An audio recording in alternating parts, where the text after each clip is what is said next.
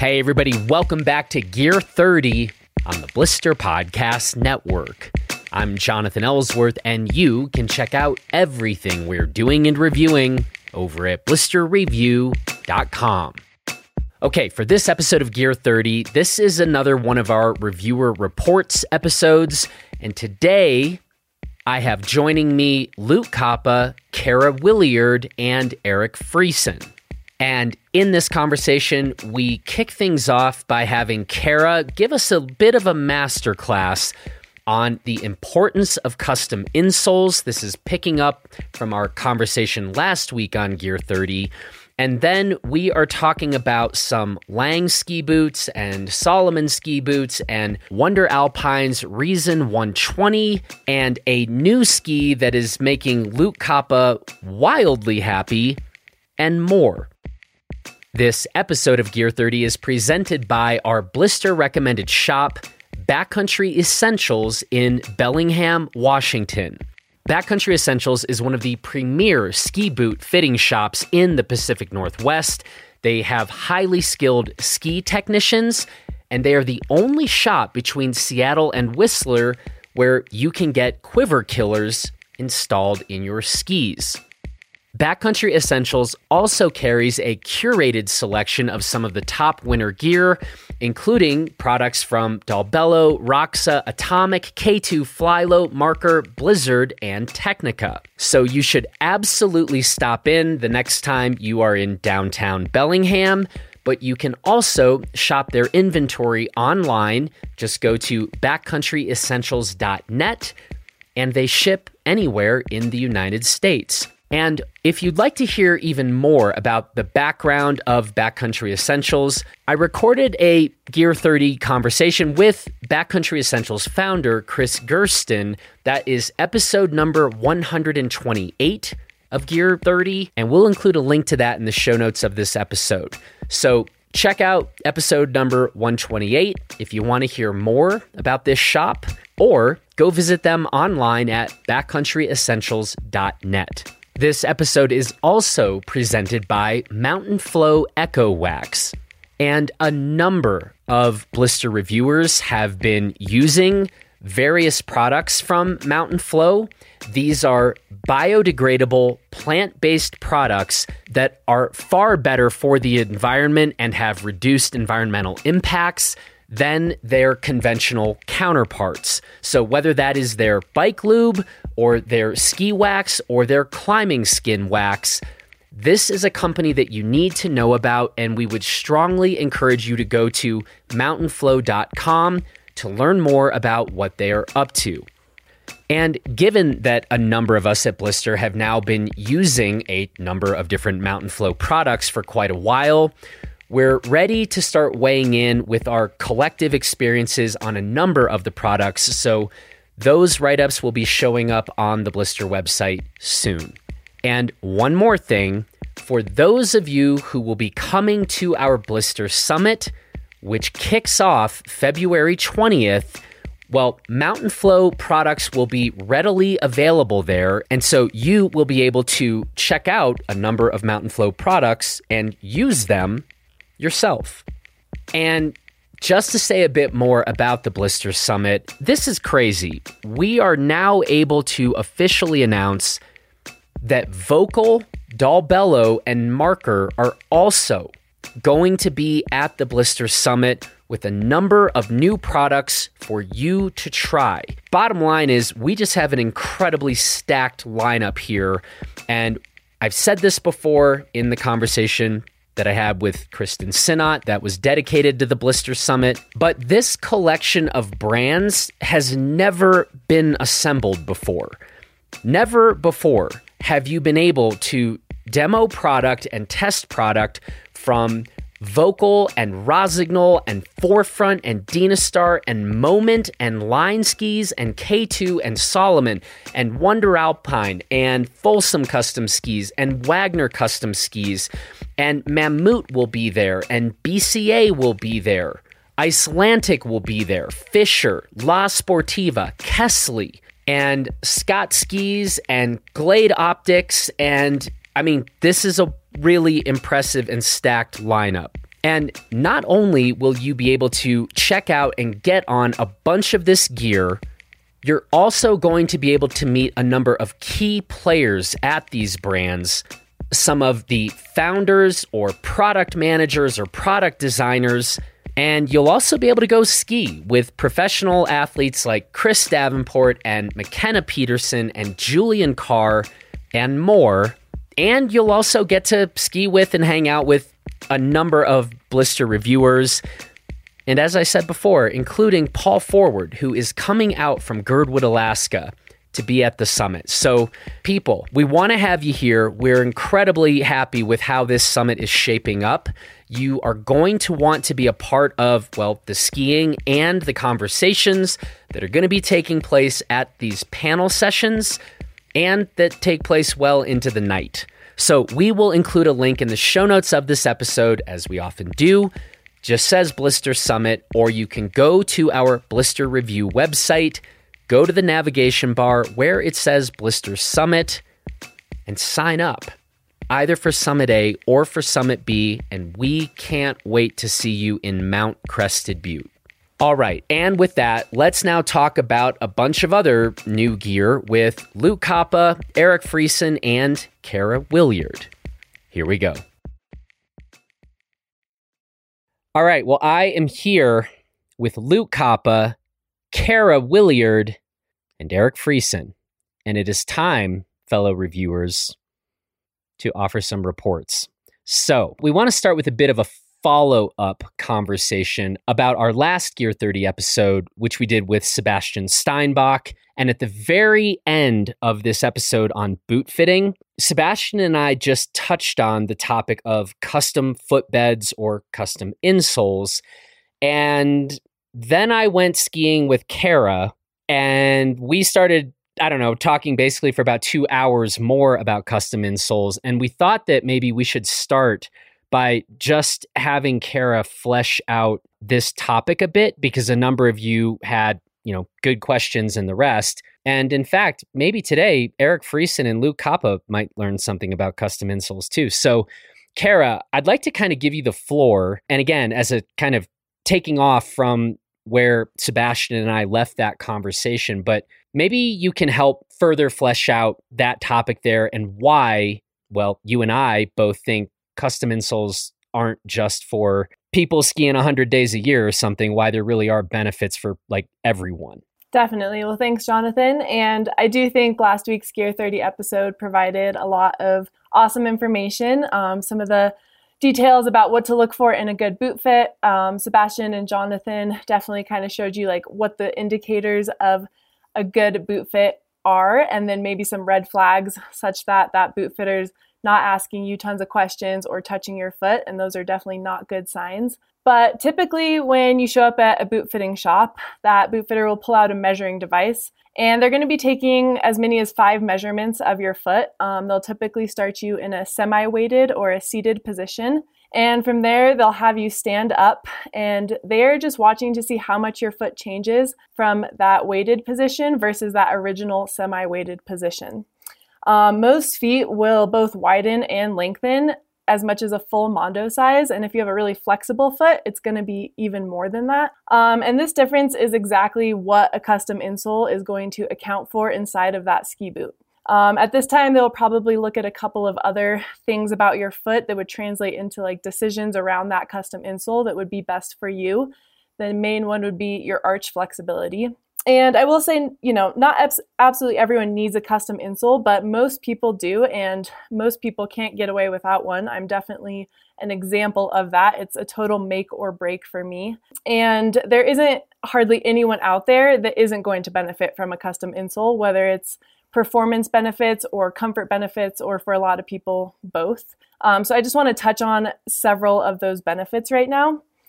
Um, a good custom insole retains your foot in its shortest and narrowest configuration. So it's also going to be holding your foot in a neutral posture. And what this means is an insole prevents any excess movement inside that rigid ski boot. And this is especially important because you are in this rigid environment, any excess movement is going to be directly translated to pressure points and hot spots and more motion inside that boot than you want. It also prevents any movement associated with rolling over the ankle joint. So, this for a lot of people means pronating, uh, especially as you go to drive pressure to that inner edge. You're kind of collapsing to the inside of the boot, and that's why you often feel pressure on those inner ankle bones um, and things like that. Some people supinate, but a lot more people are pronating inside that ski boot. Um, and then, as you consider what Sebastian and Jonathan said about trying to achieve that really uniformly snug fit inside of a ski boot, or what I like to call a suspiciously snug fit inside of this ski boot. Without a custom insole, there's going to be a large void within that boot that is otherwise very snug everywhere. And that void exists underneath that medial arch or your inside arch. So, just to translate energy to that ski is going to require collapsing into that void to drive the energy to the ski and to get onto that inside edge. Um, so, you can be snug everywhere, but if you have a void inside of that boot under the arch, you are now talking about missing out on some of those performance benefits that a custom insole provides as well. And then a custom insole helps to evenly distribute weight and pressure beneath the foot. So for someone with a high arch, this can help take a ton of pressure off of the ball of the foot, or a lot of people have a lot of pressure to the outside of their foot when there's nothing underneath that arch. Um, but with an insole, you're now helping evenly distribute weight across the entirety of the foot. And again, this is going to help evenly pressure um, kind of inside and outside edges of your ski. Keeping in mind that as you're at a boot fitting shop, you could try on every single boot on the wall, and you might have the same exact problems in all of them if any of those problems are attributed to an unstable foot. So, um, an insole is going to easily alleviate a lot of these pressure points um, just by keeping your foot more stable inside what is a very rigid ski boot. Even thinking about like bunions on your forefoot, you will receive less pressure all the way through the forefoot from an insole because it's preventing your foot from elongating and widening constantly within the boot. Um, so the insole is the foundation of a fit. It can help prevent a whole slew of like band-aid solutions instead of actually addressing the problem. You might be making irreversible changes to your liner and your shell, and all it may have required was stabilizing the foot to begin with. Um, not to say you might not end up making some of those same adjustments, you know, doing little stretches here and there, but maybe it's going to be a whole lot less of a stretch than it would have been um, without a supported foot. And then a couple other factors I just want to throw out there. A lot of people think a custom insole is going to take up more volume inside of the ski boot, and it won't because it's going to be perfectly interfaced to that liner, and it will be built using the stock insole of your ski uh, of the ski boot you have. But from there, any extra volume is simply where those voids would have been to begin with. So again, an insole is just working to fill the voids that exist inside that ski boot. Um, and then when you get that insole built, it should feel like very natural support and kind of equal pressure beneath your entire foot. So this is where arch flexibility plays a huge part. A good boot fitter is going to look at how flexible or rigid that arch is. A more flexible foot is going to love a ton of support, whereas a more rigid foot might want something a little more cushiony and softer, but either way, it's going to have that nice equal contact beneath the arch. And then also just thinking about a good balanced stance with on your uh, or on your skis, a custom insole is definitely the first step to getting this balanced stance. Um, so it's going to help balance basically in all the planes of motion, um, and it will help with better, quicker edge initiation. You can even help align the knee more squarely. So I've seen someone get like a heavily pronated foot, you put an insole beneath that foot, and suddenly their knee is now square over the ankle, which is now making them more flat on their ski. Um, so some people still might need to go deeper into the whole stance balancing realm, which is where you're suddenly moving the cuff to match the lower leg, or you're actually canting the boot to adjust the bottom angle of the boot to make that person more flat on the skis. But none of that is going to happen without a good custom insole beneath the foot. So it's just that foundation, and it's definitely the best starting point for a good boot fit. Kara Williard, mic drop. That was great, Kara. Couple things. We're going to be doing more on the topic of boot fitting on Gear 30. And so consider that just a little taste and actually some really, really good information about custom insoles and footbeds. Question, Kara, you've seen Luke Koppa's feet. Do you think a custom insole can help him, or is this just an obvious sign that God hates him? What would you how do you as a boot fitter assess luke's feet? Probably divine anger or uh, disdain? Is that what we're looking at? Um well i think certainly some of us are more blessed with great feet. Like eric friesen is a great example. Jonathan i would put you in that category as mm. well. Mm. luke High and five, myself luke and myself we are definitely um, cursed in a way but we're getting there. I think luke's in a better position than he's been um, in years prior, which is awesome. I think I would, in an ideal world, have all the tools in front of me to make Luke a new custom insole. I know he definitely has one in the boot, and I remember a few years ago looking at his foot and kind of changing um, what was the varus angle on the forefoot of his original uh, insole, and I think since then he's upgraded. But either way, um, I think for people more so in Luke and I's category, it's definitely a make or break. I wouldn't like dare take my insole out of a boot for a day, and I think Luke is probably in a similar position. I'm actually um, I'm actually also in that camp. okay. I, I have forgotten to as we're reviewing all these different boots on the days when I've forgotten to move a custom insole into a different boot. It um it's sometimes wildly excruciating for me, and then other times maybe not excruciating, but like sloppy. I can't ski right. So, but Eric, I mean, we should tell this story, or we or we shouldn't. But Eric will wildly to me sometimes ski a boot without any footbed in there. Yeah, and let me just preface this that Eric is the exception and not the rule. So yeah. don't take any of this too seriously, whatever he's about to say. Oh yeah, okay. So Kara just told you all to dismiss everything you're about to hear. Eric, the floor is yours. I wasn't going to say anything. Talk a little bit about how and why you sometimes will or have opted to go without a footbed.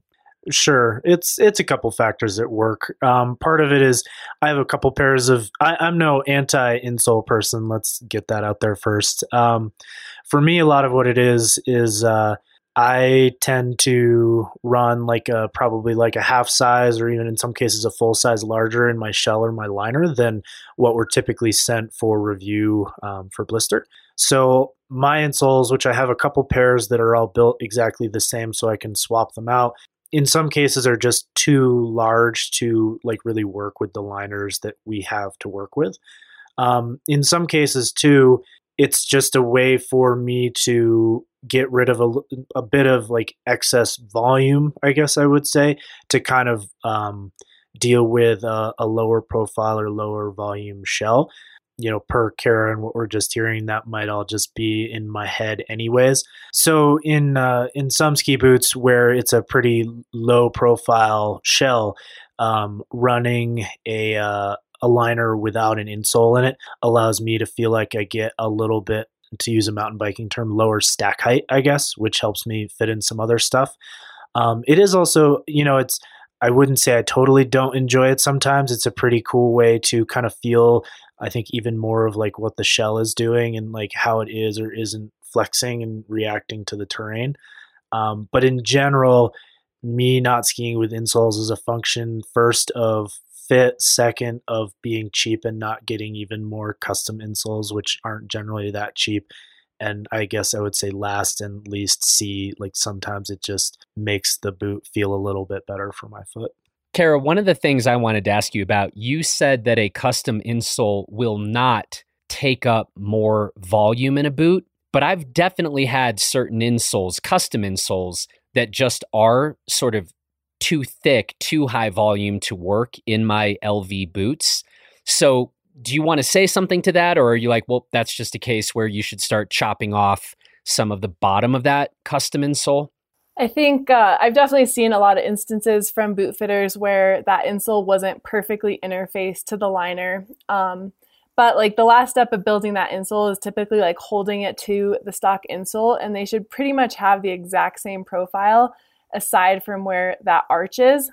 And then if you're kind of like holding the insole at a 90 degree, like tipping it onto its arch side onto a table, it should be like perfectly flat. And sometimes the arch is actually like not, um, it hasn't been ground down enough to be flat. And so it's actually going to be like pushing up on your foot, creating a volume issue in that shell. So I think there is some nuances of like how well that product is being finished to the liner and um, in a perfect scenario where everything was accounted for, it should just sit directly into that liner. And again, the only excess volume is where you already had voids beneath your foot and where those gaps would have already existed. Um, but there is instances in which maybe the the arch material needs to be ground down a little bit, or it just needs to be finished off and like maybe one more time around the grinding wheel with that stock insole as a template. Luke, any questions for Kara before we keep things moving? Uh, I don't think so. The only correction I have to make is when she said I upgraded my insole. Uh, I actually just lost the ones that she worked on. uh, I think I accidentally sent them back in a pair of boots we had to send back. Amazing. Um, and but I, I have new ones and they work great so far. But I'm definitely gonna need to get a second pair for just like touring boots because swapping them out is rather annoying. Um, but yeah, I can't ski without them. Like my, I have a pretty flat foot, but even still, without a insole that's actually supportive, it just collapses and it pushes my midfoot out even further. But with an insole, I can kind of mitigate that a bit, and I can't really ski any boot without one. Well, I think I've said this before and I'll say it again, but Luke, one of my goals is to make you a perfect insole someday. So I hope I can do that. one of these days. One of these days. Um, one last thing I want to say, and Kara, we have talked about for a while now that we were going to do this, cover this more in depth in an episode of Gear 30, but Kara has been producing for us these ski boot brand guides. And in case you couldn't tell from, you know, the first 15 minutes of this conversation, Kara knows what she's talking about. So this is the person who is going through and assembling for us like just trying to bring clarity for every company's complete lineups of ski boot offerings. Well, Kara is there to kind of guide you through like what boots maybe you ought to start looking for in a given series and what the differences are. And we have put a lot of work in on these things. And so the, these guides are available to Blister Deep Dive subscribers and Blister members. But if you haven't checked these out, um, I mean, the reason why we decided to put these together is we just thought there just is not enough clarity with all of these different ski boots that are being made and offered by companies. And what Kara has been doing is something that we think is a real service. Uh, so become a deep dive subscriber or become a blister member and go check these out because I promise you are going to learn some things. So, Kara, good work. Thank you, Jonathan. All right. From custom insoles and ski boots, I think we ought to talk to Eric Friesen a bit about some of the products he's been on. And maybe we'll even talk about a pretty cool place that Eric recently was at to test some of this product. Um, you want to tell us a little bit about your Canada trip, Eric? Sure. I've uh, I've been super super fortunate in that I've been able to get up to Canada to the Golden Alpine Holidays Lodge system a couple times now.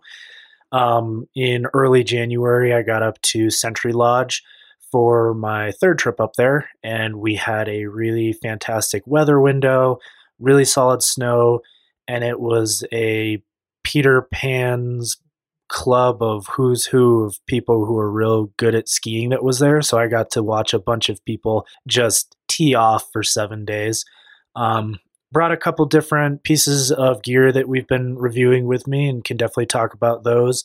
I brought the uh, the WNDR Reason 120 ski with me up there, as well as the uh, Salomon Shift Pro 130 boot and both were a really good fit for the type of like terrain and skiing that we were doing um, multiple kind of like thousand vertical foot laps throughout the day. We typically do between like four and six. Um, so they did really well. The uh, the WNDR ski, I was pretty interested about that. I'm definitely a, a long time 4FRNT and especially Renegade fanboy. So was kind of curious to see how uh, Matt's new iteration of a big fat pow touring ski was going to play out. Um, some of the things that stood out to me first, I thought it toured really well. Um, it definitely, for its size, it, it wasn't overly heavy. Um, part of that was influenced by the fact that I was up there with a bunch of people who were on cast systems, so I was bound to feel good about that. Um, but it also it was on firmer snow or firmer conditions. It's it's kind of stood out to me just how uh, torsionally stiff that ski is, which you know I think is impressive and, and typically is something that I'm a fan of. We have the uh, ski in the full reverse camber profile, and the uh, the profile I find it to be pretty agile without feeling like overly short or pivoty, um, which was something that was a little bit of a surprise. That's one of the things that I I guess enjoy most about the Renegade. So it is definitely it's a bit different there. I wouldn't say that's good or bad. It's it's just different, but it's a pretty um, I would say it's a very mellow rocker profile and, and that it, it does have quite a bit of rocker, but it's not going to smack you over the top of the head with it. weird, I, uh, weird I don't know. metaphor. Or I was thinking on the fly there, not my strong suit. Sue me. I like it. You're doing great. Keep going. Um, I uh, I think one of the things that did stand out most to me about the ski and my time on it was it's very very impressive how much you can stand up on or stand over the front of the shovel without torpedoing the ski underneath the snow. Um, I think this will work really well for people that aren't looking to have the super centered like Hoji ski from the balls of your feet style stance. It worked well both you know driving driving the the shovel of the ski from the the tongue of your boot normally, as well as kind of skiing or, or steering from kind of your heel. Both worked really well. But that was definitely that was that was something that stood out quite a bit and would be, I think, for that reason, a really good fit for people who, um, you know, ski lower angle or slower terrain type of backcountry skiing where they don't always necessarily have the pitch or the the conditions to allow them to be going 40 miles an hour at all times. Um, and then uh, in the same kind of vein, it wasn't a ski that was as slarvy as I was expecting it to be. Um, neither the tip or tail have a ton of taper, and it's got a pretty short turning radius. So it's a ski that even in like softer, deeper snow had really good hookup in the sense that it wasn't difficult to get it to change direction, but it wasn't pivoting from uh, directly underneath the binding when it did it. So, Eric, let's talk just a minute about mount points here. Um, you were talking about how you were impressed that you can kind of drive the shovels of the Reason 120, that it feels, I think you were saying, like a you can take a bit more of a traditional driving stance on the ski the mount point on the Reason 120, the ski we have in a 192 centimeter length, that's I think a minus seven mount point. Mm-hmm. Still not, I mean, it's not minus 11. It's not like a wildly traditional setback mount point, but our, our 191 4FRNT Renegade, the recommended line on the 191 Renegade, Luke, that's around minus 5.5. Yeah.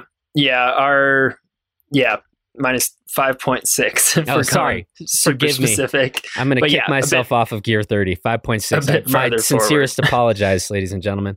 I mean so okay more forward than the reason but not actually a radical difference. Not a radical difference between those two skis especially given their similarity in terms of length. Okay. Their shapes are pretty different though. Yeah. Yeah a lot more shovel on the reason yeah, I think so. I've, I've, it's a it's a different ski than I was expecting it to be, just based on preconceived notions about who was building it. But I've really been enjoying my time on it so far. And so, when you were in Canada, and you did kind of get to tick off a line that was fairly heavy, mm-hmm. very heavy, we could mm-hmm. say. Yep. You skied that on the Reason 120. Yeah, that particular line, um, in sort of in honor and tribute, I wound up skiing that one on the Renegade. Uh, but I spent about half of my time up there on the uh, the Reason 120, and we definitely uh, we skied some some pretty big, pretty heavy lines, and it it it did really well. Cool. If you uh, if you want to see what Eric was skiing and exactly how he skied it, uh, Hoji just posted a season edit from last year from that lodge, and it's yeah, it's exactly like Eric's. I know. I was like, wow, look at Friesen dropped an edit, and then like two yeah. minutes in, I was like, oh wait, no, that's Hoji. yeah. So. It was pretty cool. Other his uh the first line that he skied in that edit, we didn't get to get up that high on this trip.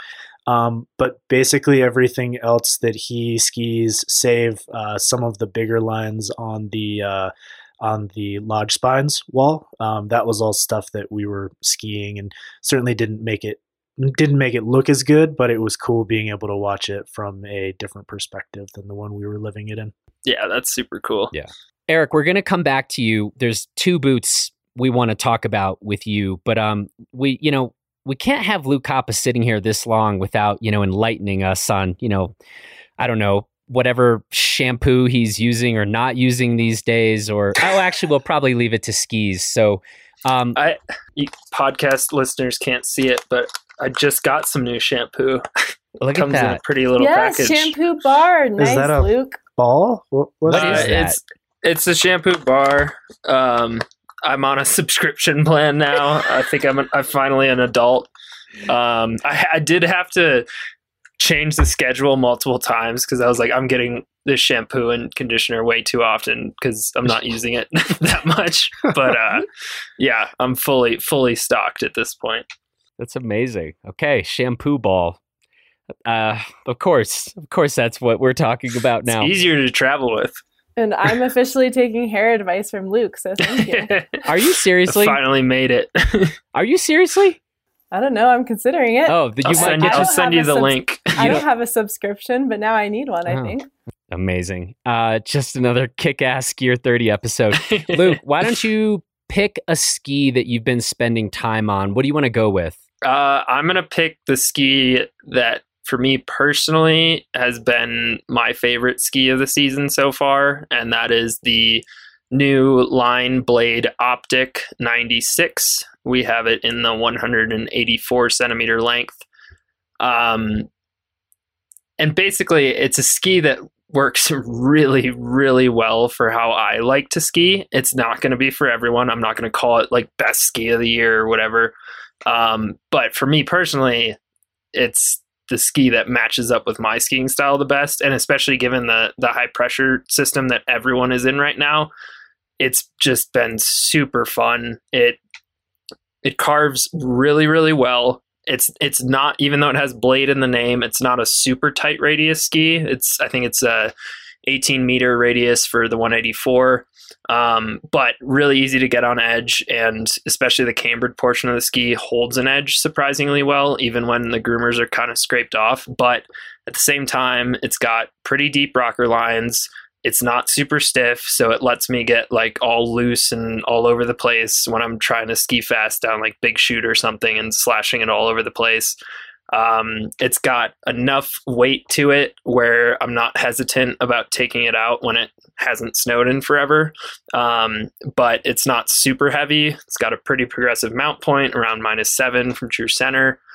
Uh, feels nice in the air, feels good skiing switch. Uh, just generally, I haven't found a ski, in, especially in that category, that just lets me ski basically exactly how I want. So on the day, like I had friends in town for the past week and not like super aggressive skiers, but skiing a bit of everything. And when I uh, ignored my responsibilities to test as many skis as possible, that's the one I've been taking out. Ladies and gentlemen, you all have not been watching this, but Eric and Kara and I have. That was the happiest I've seen Luke in like a long time. He just had this. The other irony here is I just was yelling at a different one of our reviewers for writing in a review something about this ski puts a smile on my face. We don't really allow that because I hate that. But Luke literally has been like beaming this whole time talking about this ski. So I'm Luke. I'm glad between your new shower ball thing and uh, the line Blade Optic 96, it's great to see you this happy. Yeah, it's it's nice to like. I mean, we get to test skis every day. Like, it's a pretty nice life for the for the most part, but it also means I'm very frequently skiing something I would never personally purchase for myself. So when I do get to get on a ski and have the excuse to put like 10 days on it um, when I want to, and I really enjoy every one of those days, it's pretty nice. And we also have the Blade Optic 104 there was a shipping mix up. We ended up with a 178, and one of their athletes ended up with our 185. um, so good luck to whoever, which athlete uh, ended up with that ski. But we'll be getting on the longer version soon. The 104 feels very similar. It's just that in that 178 centimeter length, it feels considerably shorter, way more playful. But uh, when you're pushing it at speed, um, or uh, I'm just finding I'm folding it up a little bit. So we'll be getting on the longer length soon, and we'll also be getting on the Blade Optic 114 at the Blister Summit. Uh, they will have one of the very few pairs in North America here. Um, so looking forward to that as well. Just wanted to add quickly. So I got to uh, ski with Luke on Sunday and the uh, the Blade 96 that he was on, and you know you see those couples in public places where they can't be bothered with anyone or anything that's going around around with them because they're so in love. That was like Luke on Sunday was watching him with that ski. Felt like I was sharing a very private moment. oh my god! yeah, that about sums up my life. Luke getting uh, Luke showing a bunch of PDA on the mountain with his line blade optic 96.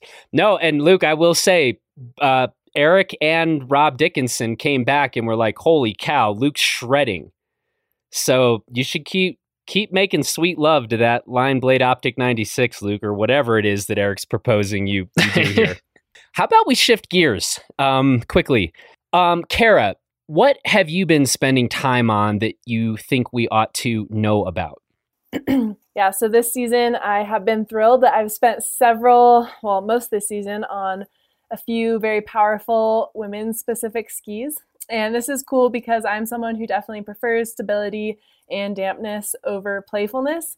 And in the past, this meant I was always skiing men's skis.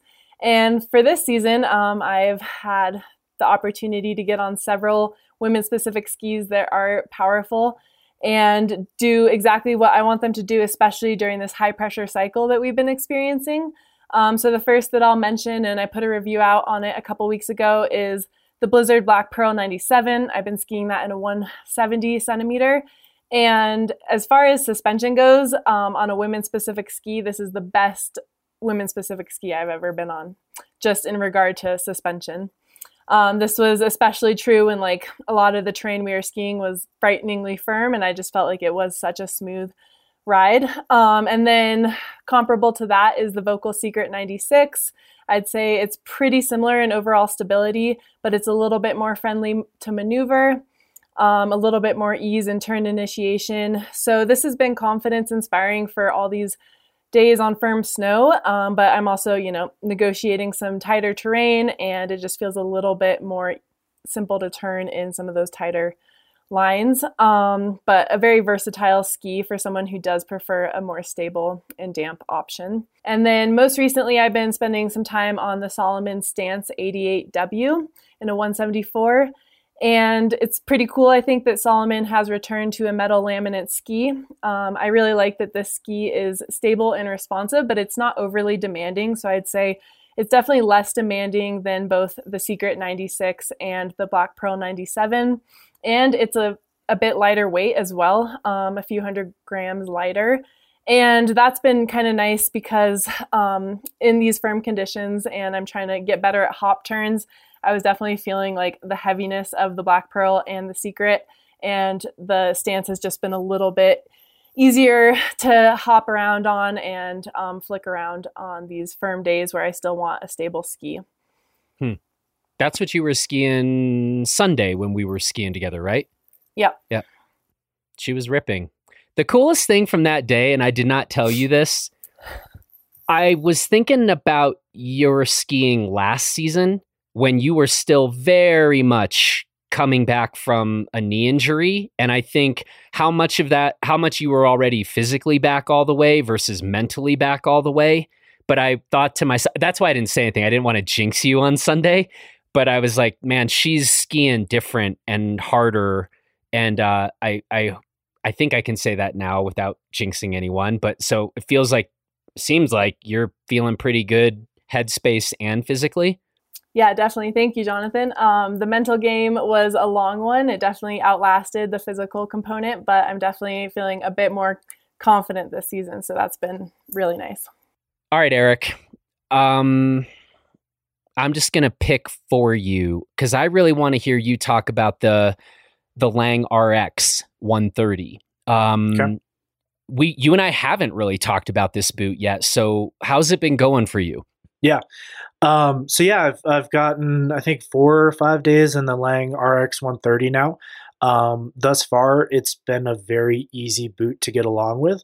I think the thing that has really helped facilitate that thus far is for being a 97 millimeter lasted low volume boot. It's uh, been very easy for me to get my foot into it. Um, I haven't needed to mess around with the shell at all, and I've just baked the liners once, and I am running insoles. Um, so happy days. I would say to me, it feels like a pretty true 130 flex. Like this is not a boot that I can just flex into on a cat track very well. Um, and on top of that, it feels quite stiff off the top for me. Um, but once you're actually able to start driving the shovel of a ski, it's got a really satisfying kind of like flex curvature to it. Um, I'm definitely not bouncing off the bottom of the the boot very often, if ever, and uh, you have a lot of room to get forward into the the tongue of the boot as well as back off the tongue of the boot without feeling like you're getting rebounded crazy. This boot, uh, between the weight of the boot, the grip walk sole, and it's got a foam boot board, I would say it does a very good job of being quiet or muted when it comes to transferring feedback from the terrain that I'm skiing over. It's definitely, uh, you know, damp is a word that you could use. I think I'd rather use the word quiet. I don't think of it as like an especially damp boot, but it is a very quiet one. Um, and then uh, I've also I've really been enjoying the grip walk sole. Um, that's not something that I encounter a lot on stiffer, you know, like 130 flex kind of uh, boots like this. Um, but it's nice walking around in. I think it also maybe plays a bit of a factor in like the the lack of well, I shouldn't say lack of feel, but the the quiet feel of uh, terrain noise coming up through the shell. Um, but I am also always I'm a little skeptical of grip soles in high din, high like performance binding applications where you're running, you know, a din of like 12 or 14. Um, that's unfounded and unproven, but I just I kind of I miss having the the flatter plastic um, for my AFD release on uh, on a boot like this. So So one of the reasons, Eric, I was so interested in having you try that boot is because you can and do sometimes ski in a 26.5 boot. Mhm. And you would say that normally your normal boot size is a 27.5, but we you have skied sometimes without an insole in a 26.5. When I got in this most recent iteration of the Lange RX 130, as I think maybe some people know, I'm pretty much always in an LV low volume boot.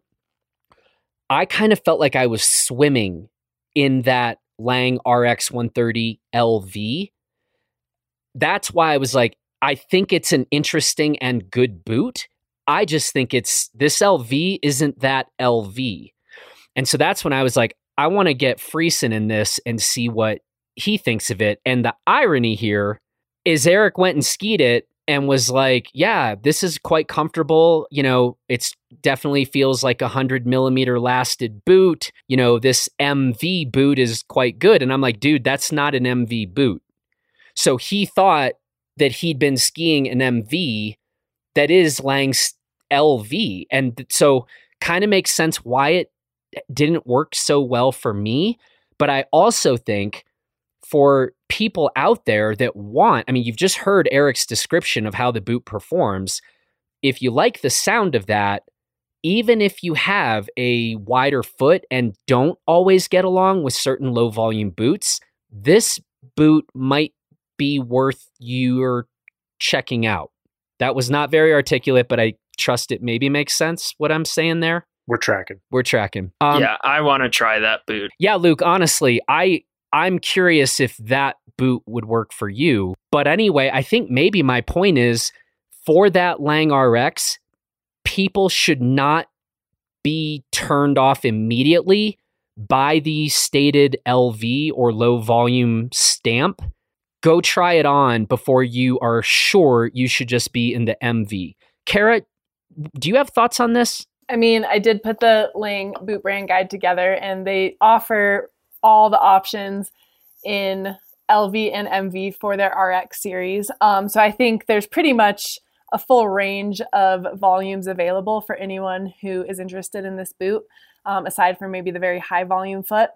Um, but in general, I would say the RX LV has gravitated to a little bit more roomier, friendly fit than previously. Um, and that's, I don't know, when they implemented dual core and kind of rebuilt the mold. Um, I think that's kind of when we started to see that trend. So if you're on the exceptionally low volume side of boots, you may no longer feel so good in the RX 130 LV or whichever flex has worked previously. Yeah, and it's honestly made me really interested in getting in a Lange RS, the blue boot. And I mean, I've been skiing the Redster, the Atomic Redster CS. I've been uh, got a ton of years in the Head Raptor, and um, I've kind of I haven't been in the Lange RS, but now when I'm like, oh, I'm not sure I really can work with the RX anymore. I think it's time to maybe check out that that blue boot. So anyway, now you know. Consider that a public service announcement from Blister, everybody. All right, Luke. I think you should talk well, actually, Luke, I think you should talk about whatever you want to talk about. I don't know if anything's going to make you as happy as you were in that last segment, but let's just see what you got. Um, so we got a we're we've been skiing several moment skis this season. Um, we've got some reviews in the queue coming up. Um, but one of the brand new models is the Deathwish 104, uh, which we have in a 184 centimeter length. Essentially, it's I mean a narrower Deathwish. Uh, the standard Deathwish, 112 millimeters underfoot, triple camber. It's been a staple in their line forever. Um, the 104 version, obviously narrower, also gets a slightly more setback mount point. It's about minus six from true center. Um, but basically, it's it's kind of what I figured and hoped it would be. It feels like a narrower Deathwish, uh, and I think for a lot of people, that's going to make a whole lot more sense than the standard Deathwish while I know many people who skied the regular 112 underfoot Deathwish as their daily driver, I think the 104 makes a lot more sense. It's easier to get on edge, doesn't feel as cumbersome in like tight bumps and trees, but it gets you pretty much what most people like about the regular Deathwish, that triple camber. It it works, it does what it's supposed to. It creates a very noticeable amount of edge grip, um, much more so than you would expect from a ski with that much tip and tail rocker. Um, but at the same time, it's like pretty easy to throw sideways. Not not quite as easy as uh, like Moments Wildcat 108, which has a more standard rocker camber rocker profile. Um, but overall, it was just an easy ski to get along with. Like I got along great with the Deathwish, and so I kind of expected that. It lets you drive it through the shovels. It lets you ski it centered. It's balanced in the air. Skis switch well. Quite poppy when you put in some force into it.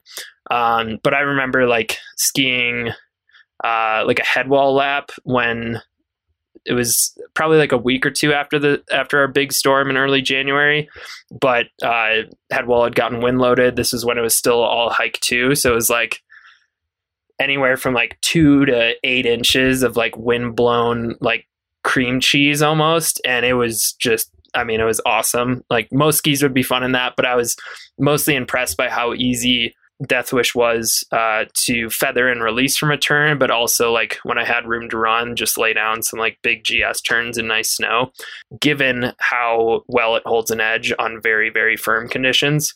Um, so my like very brief review of that ski is like it does everything the Deathwish does, apart from like flotation and super deep snow, but it does it in a way that's more practical for a lot of everyday skiing.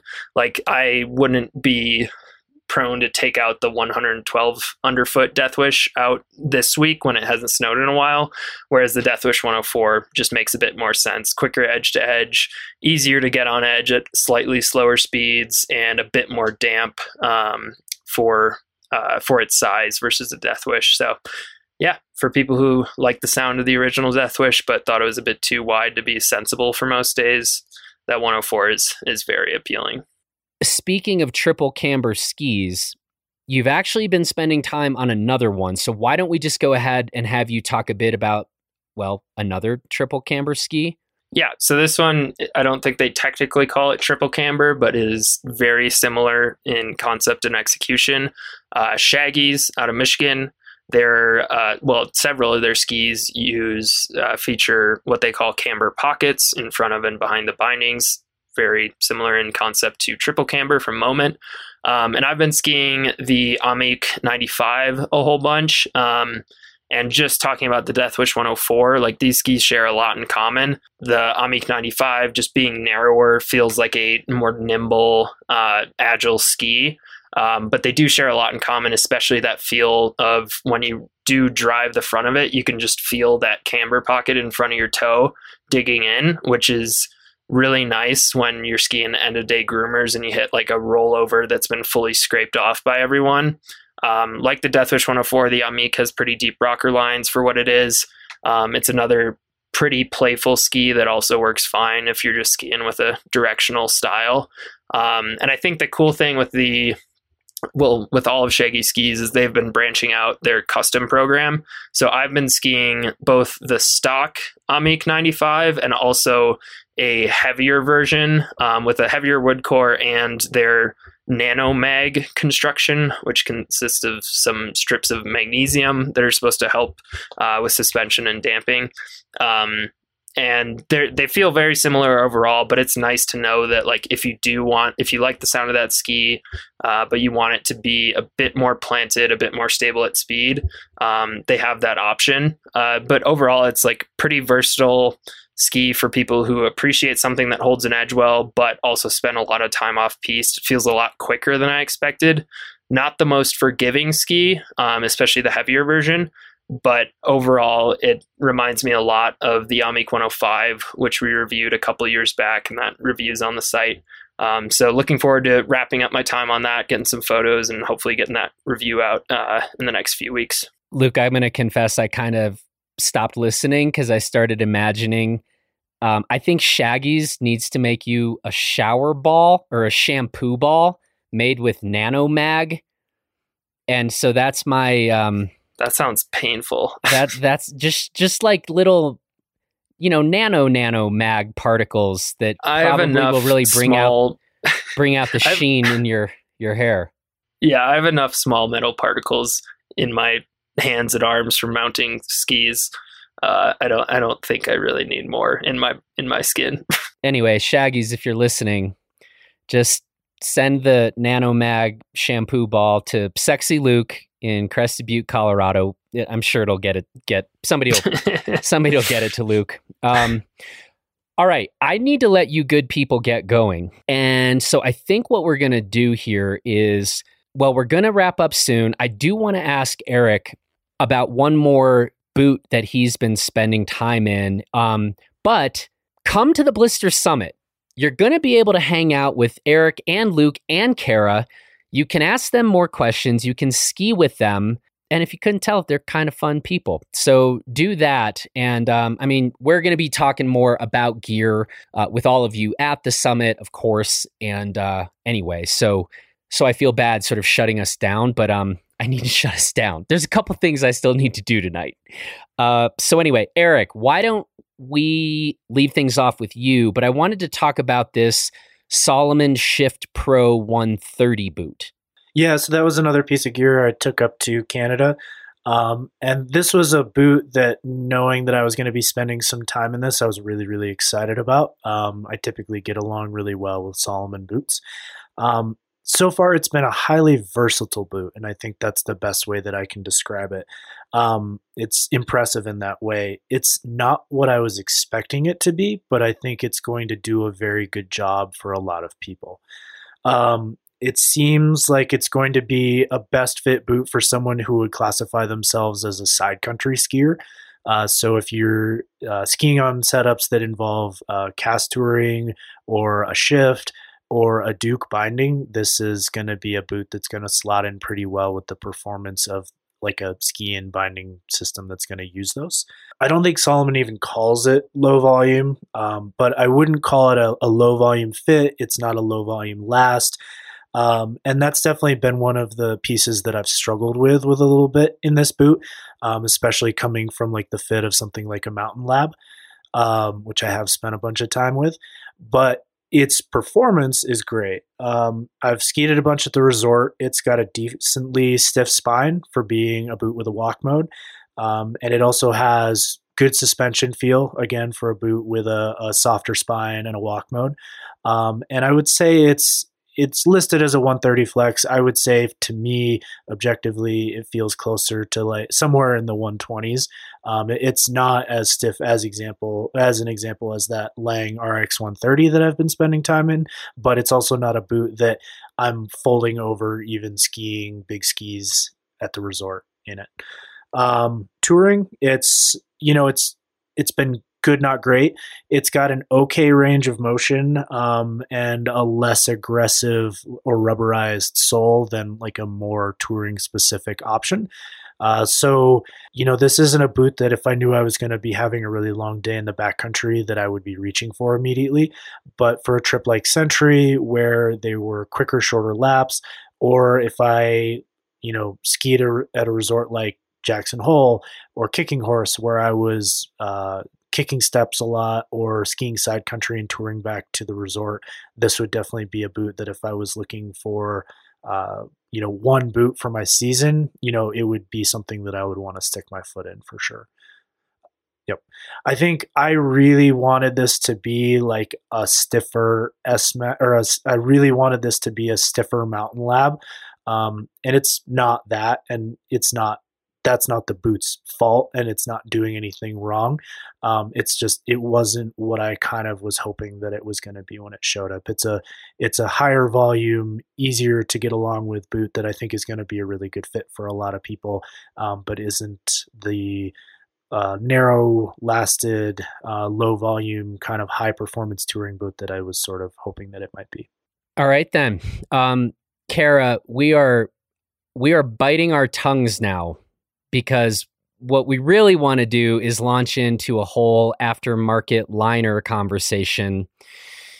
And I just know we can't do this and shouldn't do this in like five or 10 minutes. Um, I think this is something we're going to bring up more at our Blister Summit because we have all now been spending time, you know, various blister reviewers in the Atomic Mimic liner, the Atomic Mimic Professional Foam liner, um, zip fits. And, you know, again, Sebastian and I in our last Gear 30 conversation uh, touched on aftermarket liners. And um, I, uh, yeah, we're to bite our tongues. We're exercising incredible, incredible uh, discipline here. But um, I think this will be something we do at the summit. And um, it's a, it's a, it's a hell of a topic. No, I would just say it definitely is a very important topic. It follows up nicely with the custom insole conversation we just had, which there's a lot more too. So if any of you guys have further questions about that at the summit, I'm more than happy to talk boots anytime. Um, but I want to do the aftermarket liner topic justice. And so this is not the time or place. We'll definitely touch back on that very soon. Cool. Okay. Hey, um, hey, come talk to me about skiing naked pillow laps at the summit because I don't know anything about boots. So yeah, or or ask him about how different types of rocks smell when you hit them with your skis. Oh yeah, yeah. Oh, Freson. Um. Anyway, um. Hey, it's always fun getting the band together to have these kind of conversations, and so uh, appreciate it and uh, it's uh, but it is so fun to talk about this stuff with you all and it does really make me excited to kind of be able to invite everybody else to come in and get to do the same with you guys. So thank you for being wonderful. You all are great and uh, thanks. Thanks for being thanks for being great all of you. Talk to you real soon. See you all i'm guessing in the next 24 to 48 hours probably on the mountain so looking forward to that too. Cool. Thanks, everyone. Bye-bye. Bye. All right, it is now time for our what we're celebrating segment. It is approaching 10:30 p.m. on Thursday night, February 10th. And our strikingly handsome podcast producer, Justin Bob, really needs this because he needs to wrap up this episode. And so we're going to keep this quick. I have in my hand a little glass of Whistle Pig Farm Stock Rye with two cubes. And honestly, tonight, I want to give a shout out to one of the best food groups in the world, which I have been indulging heavily in this past week, and that is Hatch Green Chili. I don't know what happened. I decided I just missed this, and I've just been dumping this on everything. So, shout out to Hatch Green Chili, probably the best green chili in the world. One more thing Cy Whitling, who a number of you know, Cy was a managing editor at Blister some years ago. He's still a very good friend of ours. Well, Cy's just been crashing at my house this week, and we actually recorded a really, really excellent podcast conversation that's going to go up this Monday on our Blister podcast that basically talks about Cy's experience with search and rescue and how he got into search and rescue in the first place. And honestly, I think this is a conversation that many, many of us who are interested in the outdoors that we all need to hear and I think you might be surprised that I think the takeaway might be that you yourself may find that you want to get involved with your local search and rescue outfit. So that's coming up on Monday. It has been fantastic catching up with Cy this week. And so, Cy, here's to you. All right, and that then brings us to the end of this edition of Gear 30. I want to say thanks to the strikingly handsome Justin Bob for producing this episode Thanks to Luke and Kara and Eric for another great conversation. And thanks to all of you for listening. If you are enjoying what we're doing here in Gear 30, please go ahead and rate and review the show in Apple Podcasts. That gets us closer to our next crash course video. I presume most of you have seen us make fools of ourselves in the telemark video by now. Snowblade videos coming up next. And then if you guys get us to 750 ratings, what is it? Then I think we go snowboard. So, anyway, if you like the show, leave us that rating or review in Apple Podcasts, and we will talk to you on Monday over on our Blister podcast. Oh, and then we're going to see you at the Blister Summit kicking off February 20th, right? So make your arrangements, come hang out with us in Mount Crested Butte. All right, bye, everybody.